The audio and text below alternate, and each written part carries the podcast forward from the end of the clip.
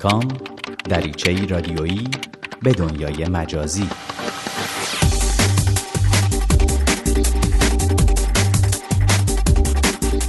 سلام. با برنامه دات کام همراه هستید با من حامد پارسی. تا گشت گذار رادیویی دیگه ای داشته باشیم در دنیای اینترنت و تکنولوژی های جدید. در برنامه این هفته درست دو هفته مونده به شب یلدا طولانی ترین شب سال اپلیکیشنی رو به شما معرفی می‌کنیم که از طریق اون به راحتی می‌تونید طول شب و روز رو در منطقه خودتون اندازه بگیرین و بفهمین که بلندترین شب سال شما واقعا چقدر بلنده به برزیل میریم بازاری بالقوه برای عرضه کنندگان محتوای دیجیتال که حالا آمازون و گوگل رو ترغیب کرده تا دیر نشده جایی در اون برای خودشون دست و پا کنند. سریع هم به توییتر می‌زنیم و می‌بینیم که رهبران مذهبی دنیا چطور این روزها از توییتر برای ترویج دیدگاه های خودشون استفاده می‌کنند.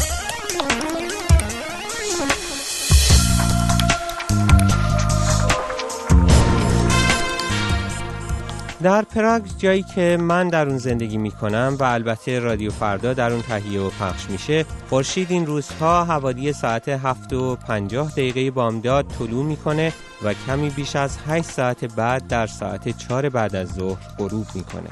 اگه به طول مدت روز یک ساعت و ربی رو که آسمون پیش از طلوع و پس از غروب در حالت گرگ میشه اضافه کنیم سهمی که برای شب میمونه اون هم درست دو هفته مونده به شب یلدا بلندترین شب سال چارده و نیم ساعته. این رو هم اضافه کنم که در حال حاضر روزها در جمهوری چک هر روز یک دقیقه و 24 ثانیه کوچیکتر میشن و از این رو ما انتظار داریم شب یلدای امسال حدوداً 14 ساعت و 45 دقیقه برای ما طول بکشه. همه این اطلاعات رو من از یه اپلیکیشن رایگان اندرویدی گرفتم. اپلیکیشنی که دنیس آژیری بیشتر در مورد اون برای ما توضیح میده. TerraTime اپلیکیشنی مخصوص smartphone ها و تبلت های مجهز به اندروید که به شما کمک می‌کنه از زمان دقیق طلوع و غروب خورشید و مدت زمان روز و شب در منطقه‌ای که هستید مطلع باشید. این اپلیکیشن همچنین به شما میگه که در جایی که هستید از چه ساعتی سپید دم شروع میشه و در چه ساعتی روز به طور کامل جای خودش رو به شب میده. TerraTime همچنین محاسبه می‌کنه که چند درصد از ماه در منطقه شما در حال حاضر قابل رویت و همچنین بخش ویژه‌ای داره که در اون ماکتی از زمین و ماه در فضای شبیه سازی شده کهکشان قرار گرفتن و با کمک اون می‌تونید ببینید که ماه در چه زاویه و جهتی نسبت به زمین قرار گرفته. این اپلیکیشن همچنین بر روی نقشه گسترده از زمین به شما نشون میده که چه قسمت از زمین در حال حاضر در شب به سر می‌برند و چه قسمت روز هستند. TerraTime یه ویجت اندرویدی هم داره که به شکل یک ساعت آنالوگه با این تفاوت که به جای 12 رقم 24 رقم روی اون قرار داره و با تقسیم صفحه به دو بخش آبی و سیاه با یه نگاه به شما نشون میده که از حدود چه ساعتی روز شروع میشه و تا حدود چه ساعتی ادامه داره. TerraTime هنوز اپلیکیشنی برای آیفون نداره و اگر شما از یه تبلت یا تلفن هوشمند اندرویدی استفاده می کنید باید اون رو در بازار اپلیکیشن های گوگل جستجو کنید. فقط کافیه در گوگل پلی TerraTime رو با دو تا R جستجو کنید.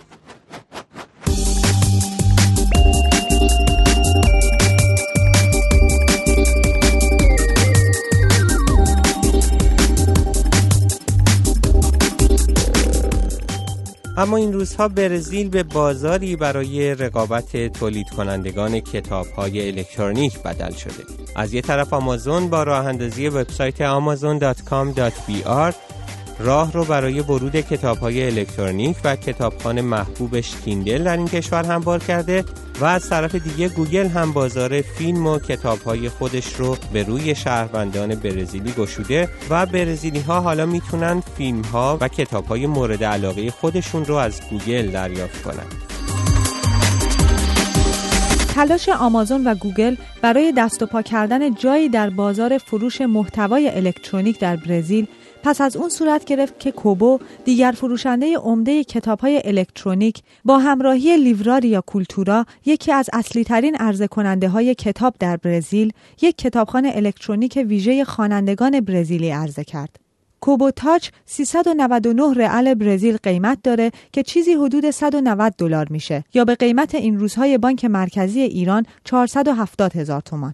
در مقابل آمازون Kindle Touch رو با قیمت 299 رئال برزیل به دست کتابخوان‌های برزیلی میرسونه که حدود 143 دلار آمریکا میشه. نقطه قوت گوگل نسبت به این دو رقیب البته عرضه فیلم و سریال های تلویزیونیه گرچه در این عرصه هم گوگل باید با رقبایی مثل نتفلیکس، Apple TV و Claro Video که عرضه کننده برزیلی فیلم و سریال های تلویزیونی در این کشور رقابت کنه.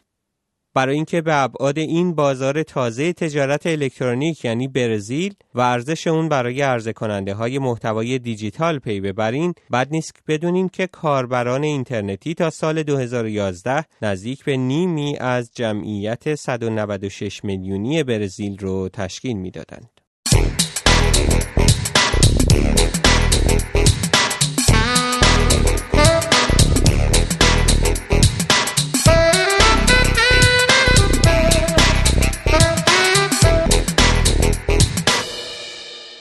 گسترش شبکه های اجتماعی حالا بازیگران تازه ای رو ترغیب کرده که در این عرصه به دنبال مخاطبانی برای خود باشند.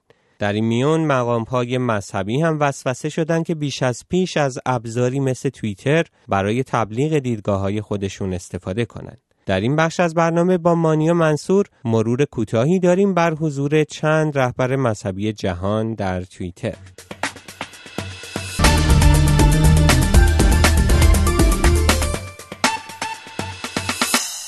پاپ بندیکت 16 هم. رهبر کاتولیک های جهان گرچه هنوز هیچ توییتی در اکانت توییتر خودش نداشته اما تا حالا نزدیک به 400 هزار دنبال کننده در این شبکه اجتماعی داره. در مهمترین اتفاق پیش رو پاپ بندیکت 16 هم قرار 12 سپتامبر در توییتر پاسخگوی سوالات دنبال کننده های خودش باشه.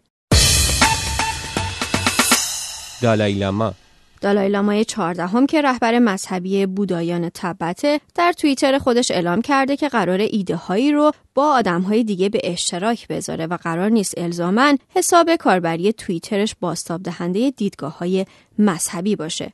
دالای لاما 5 ممیز 6 میلیون دنبال کننده توییتری داره و علاوه بر توییتر در یوتیوب و گوگل پلاس هم فعاله و از جمله در اواخر اکتبر در یک Hangout گوگلی با دزموند توتو اعظم اهل آفریقای جنوبی شرکت داشت. جوئل این کشیش اهل هیوستون حساب کاربری توییتر خودش رو با این شعار برپا کرده که اینکه نمی‌بینید چه چیزی در حال وقوعه دلیل این نیست که خدا دست به کار هیچ کاری نیست. اوستین در توییتر بیش از یک میلیون دنبال کننده داره و توییت های روزانش بین 500 تا ده هزار بار ریتویت میشه یا در فهرست علاقه مندی ها قرار می‌گیره.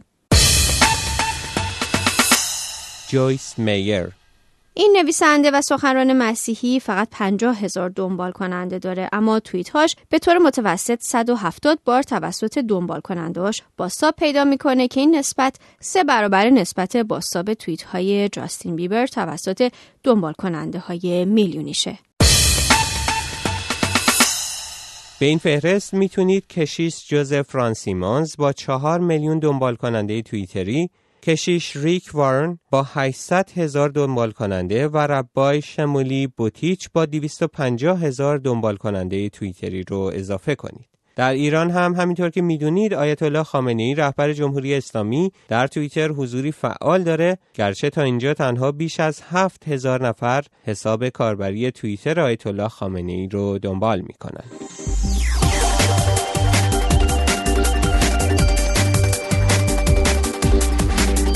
به پایان برنامه دیگر از سری دات کام رسیدیم. با ما به نشانی الکترونیکی دات کام at در تماس باشید یا ما را در صفحه فیسبوکی این برنامه به نشانی facebook.com فردا نقطه دات کام دنبال کنید.